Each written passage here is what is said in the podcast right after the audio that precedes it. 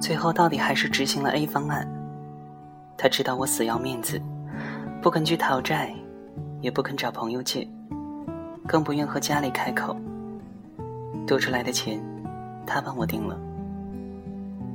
他工作没几年，没什么钱。那个季度他没买新衣服。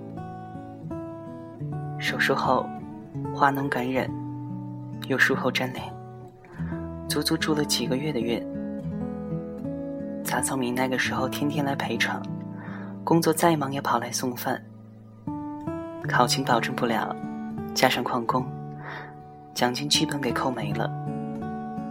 但一天三顿饭，从来没有耽误过。我衣来伸手，饭来张口，难得当回大爷，人着住院都瘦，我是蹭蹭的长肉。整个病房的人都爱他。我骗他们说这是我的亲妹妹，有个小腿骨折的小老太太，硬要认她当儿媳妇。很认真的跟我数到，他们家有多少处楼房，多少个铺面。他和那帮小护士完成了姐妹淘，你送我个口红，我回赠一个粉饼，聚在一起叽叽喳喳的聊电视剧。人家爱屋及乌。有两个小护士经常在饭点儿蹭蹭的跑过来摸摸我的脑袋，然后往我的嘴里塞一个油焖大鸡腿。他们跟着他一起喊我哥，但老摸我的脑袋，把我当小孩，搞得我怎么也不好意思开口要电话。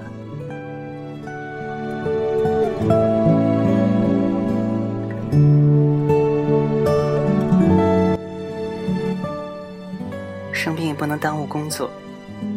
台里催我回去录节目，整条手臂打着石膏，上台主持终归是不妥。杂草敏给我搞来一条彩塑布套子，套在石膏上，时尚的一塌糊涂，像花臂纹身一样漂亮。录节目的间歇，他神经兮兮的噙着透明胶，跑过来找我。我说你干嘛？他呲着牙笑，上面沾满了白菜的狗毛，镜头一推，特写太明显了。我给你粘着哈。我揪着他的耳朵，让他老实交代，这布条到底什么东西的干活？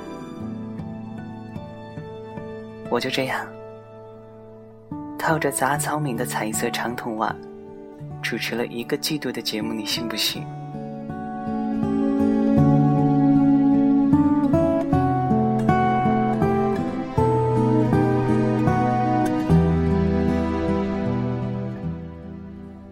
半年后，才最终痊愈。拆石膏的时候是腊月，那一年的汉历年和藏历年正好重叠。我归心似箭，第一时间买票回拉萨。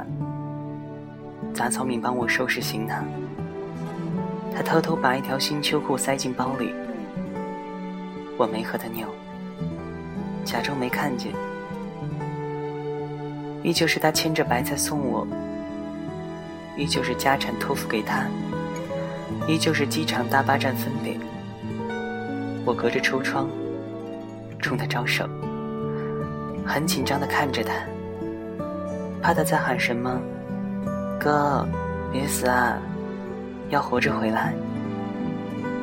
他没喊，西风吹乱了他的刘海他蹲下身来，抱着白菜的脑袋。一起歪着头看着我。那一年开始流行举起两根手指比在脸庞，他伸出手，比在脸庞，笑着冲我比了一个 yes，要多二有多二。那一年的大年初一，杂草敏给我发来一条短信：“哥，好好的。”我坐在藏北高原的星光下，捏着手机看了半天。而后的每一年大年初一，我都会收到同样一条短信，在成堆的“新年快乐，恭喜发财”中，有杂草敏短短的四个字：“哥，好好的。”四个字的短信，我存进手机卡里，每年一条，存了许多年。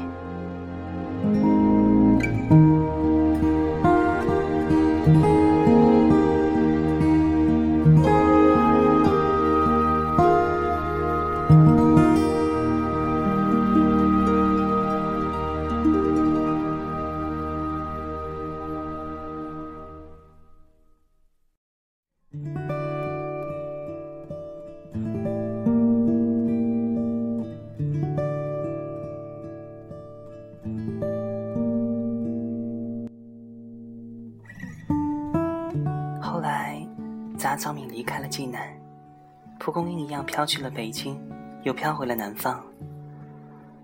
再后来，他飘到了澳洲布里斯班，在当地的华语电台当过主持人。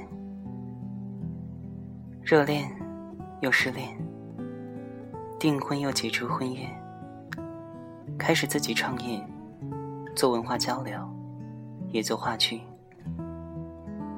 天南海北。兜兜转转的辛苦打拼，不论身在何方，每年一条的短信，他从未间断。很多个大年初一，我收到那条四字短信后，都想回复一条长长的短信，可最终，都只回复四个字了事：乖，摸摸头。明明，我不知道该说些什么。你喊我哥，喊了十一年，可一直以来我都明白，那些年不是我在罩你，而是你在心疼我。有些话年轻的时候羞于启齿，等到张嘴的时候，已是人近中年，却远隔万重山水。我走过许多城市，吃过许多漂亮女孩煮的面，每一个都比你胸大，比你腿长，可没有一个能煮出像你那样的面来。又烫又香的西红柿鸡蛋面，烫的人的眼泪噼里啪啦往碗里掉，真的想再吃一次。今宵除夕。再过几个小时，就能收到你的新年短信了。此时我在云南丽江，有酒有情，有满屋子的江湖老友。你呢？杂草一样的你，现在飘摇在何方？好好的，乖，摸摸头。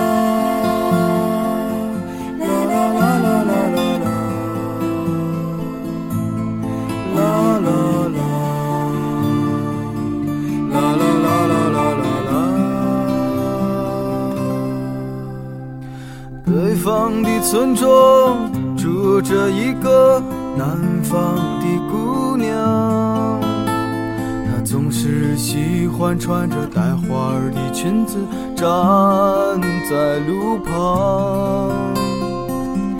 她的话不多，但笑起来是那么平静悠扬。她柔弱的眼神里装的是什么？是思念。的忧伤。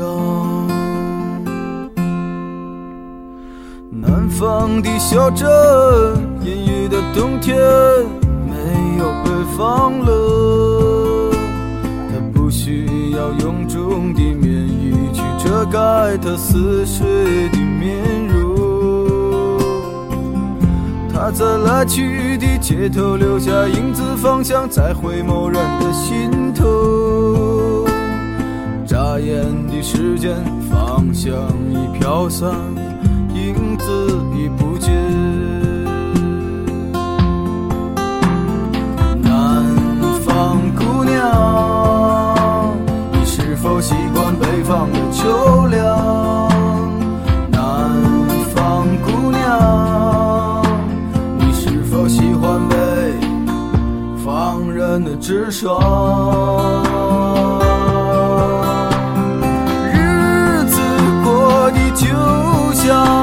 那些不眠的晚上，他嚼着口香糖，对墙漫谈着理想。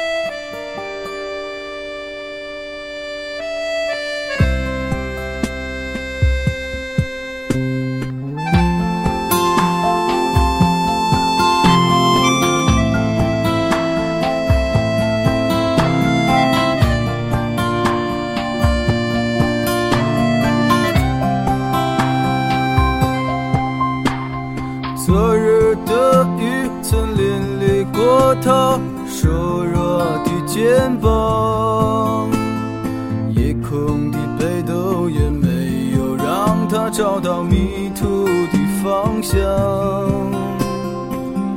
阳光里，他在院子中央晾晒着衣裳，在四季的风中，他散着头发。安慰着时光，